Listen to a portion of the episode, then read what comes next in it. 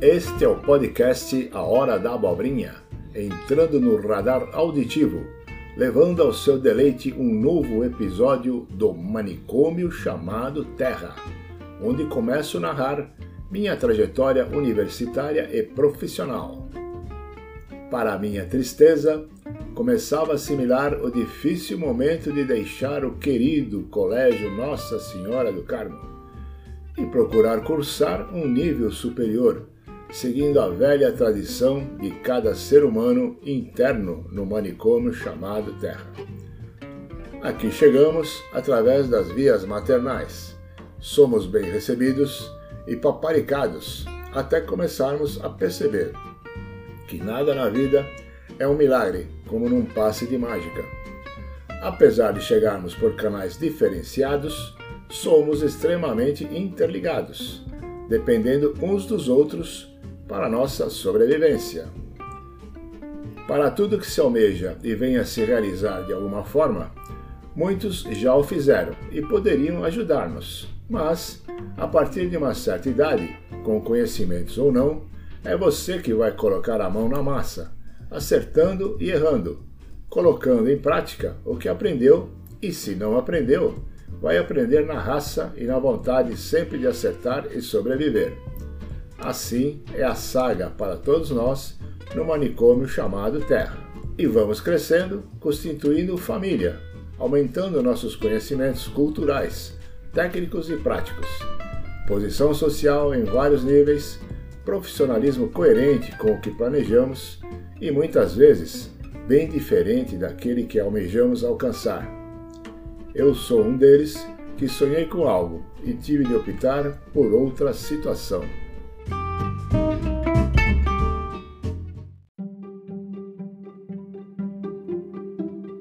Um dos grandes amigos que tive em minha vida, de pele negra, fizemos por dois anos provas para a Escola Naval em Ganga dos Reis. E os comentários na época eram de que pretos ou negros não eram aceitos na Escola Naval.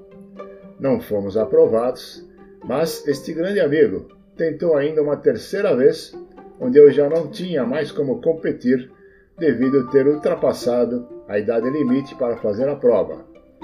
Foi muita alegria e satisfação quando tive a grata notícia de que esse amigo de cor preta havia sido aprovado e aceito nas fileiras estudantis da Escola Naval em Angra dos Reis. Comemorei como se o aprovado fosse eu. Este grande amigo de longa data formou-se cadete da Escola Naval, seguiu a carreira militar, dedicando seus trabalhos por muitos anos e se aposentou como tenente da Marinha Brasileira, após navegar por muitas águas internacionais. Até hoje, mantemos contato e, quando podemos, estamos juntos para dar boas risadas de nossos tempos estudantis. No meu time de futebol de salão, era um dos meus zagueiros, imaginem. Voltando ao profissionalismo de cada um, como o meu navio afundou literalmente, acabei fazendo vestibular para todos os cursos e lugares imagináveis, pois o lema nesse manicômio voltado ao ser humano tinha que ser perpetuado. Então, ao sair do colegial, era um movimento obrigatório entrar numa faculdade. Além disso, os amigos da época, muitos deles, conseguiram colocações em alguma faculdade, e as cobranças viriam de dentro de casa ou fora dela.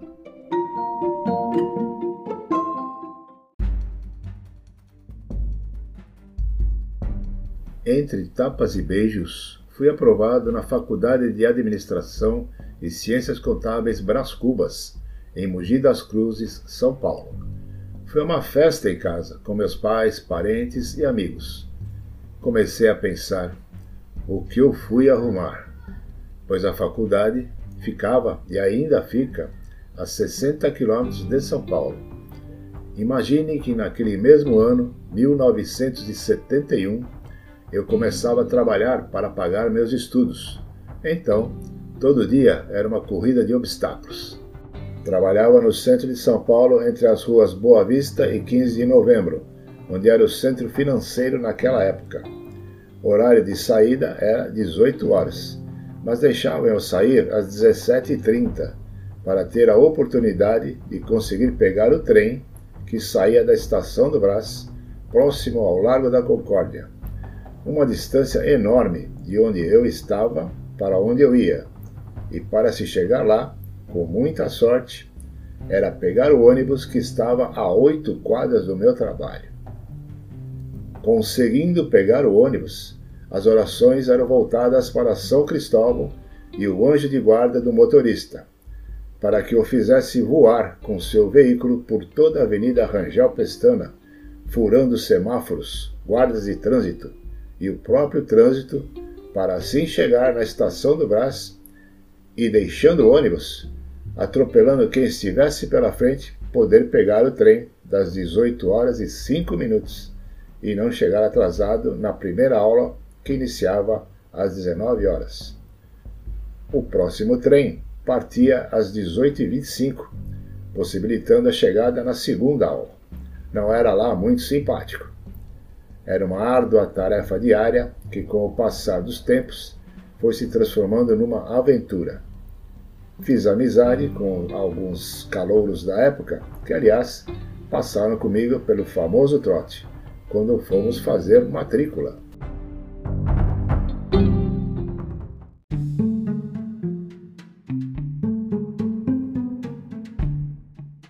Agora eu abro um parênteses para comentar sobre o trote.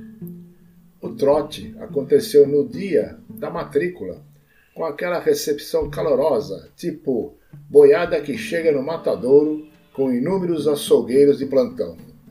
Eram tapas nas costas, na cabeça, partes baixas, corte de cabelo nada estiloso, bem punk pra, para a época, tintas de várias cores lançadas aos nossos corpos, sem qualquer intenção de se fazer uma obra de arte.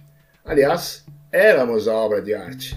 Tanto é verdade que fomos ovacionados, literalmente ovacionados, pela chuva de ovos que nos atingiam por todos os lados. Um verdadeiro massacre. Não tínhamos como nos lavar e minimizar a sujeira para pegar o trem de volta a São Paulo. Havia sim um tanque com água de cor marrom, amarelada, que dizia ter de tudo lá dentro, até esterco humano, como sendo a única chance de limparmos um pouco aquela imundície. Eu ainda tive minha mãe, que foi me buscar na estação do Brás em São Paulo, e demos carona a dois outros companheiros de trote. Agora, imaginem a cena. Ambos ficaram na porta do Clube Tietê, zona norte de São Paulo. Era início de noite e ali chegando, as pessoas se assustaram ao vê-los naquela situação. E para ajudar, havia um veículo da polícia estacionado bem ali. Os policiais vieram saber o que estava acontecendo. E foi minha mãe que os convenceu do problema, pedindo ajuda e que eles auxiliassem os rapazes no transporte até suas residências.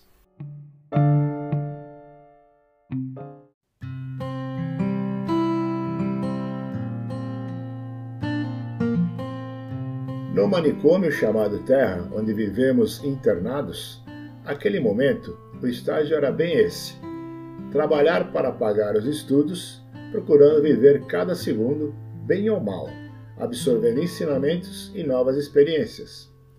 Sorriso largo, coração apertado, consegui fazer novas amizades na faculdade, e dentre elas, um cidadão que possuía carro e viajava todo dia, ida e volta para a faculdade em Mogi das Cruzes. Naquela época, a viagem era feita por dentro, atravessando todos os bairros, dada a menor distância, pois a outra opção pela Via Dutra, a distância era bem maior. Era um verdadeiro rally desde o eterno e famoso Brás, passando pelo Belém, Carrão, Tatuapé, Penha, Itaquera, São Miguel, Poá, Itaquaquecetuba, entre tantos outros, cruzando os municípios de Suzano e Brás Cubas para finalmente chegar a Mogi das Cruzes e, com um pouco mais de sorte, não pegar o sinaleiro de trem fechado para a passagem de um trem de carga. As vitórias eram diárias, ao chegarmos sãos e salvos na faculdade, e conseguimos chegar ao banheiro para aliviar as tensões. Nesse rally diário, viajava o piloto, muito bom por sinal, senão não estaria eu contando essa história, e mais três passageiros, um advogado que ria muito a cada manobra do nosso piloto, e uma garota que viajava o tempo todo de olhos fechados e orando. Fortes emoções. Ao lado do piloto, eu, Rui Schneider, mudo, calado, olhos arregalados, prendendo a respiração na torcida por uma ultrapassagem perfeita e transpirando muito.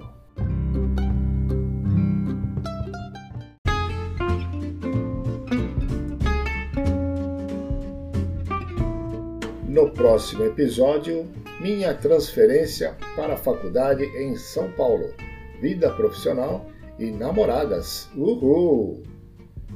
Assim sendo, finalizo este episódio do manicômio chamado Terra, prometendo voltar semana que vem. Curtam a Hora da Abobrinha nos principais canais de podcast do planeta.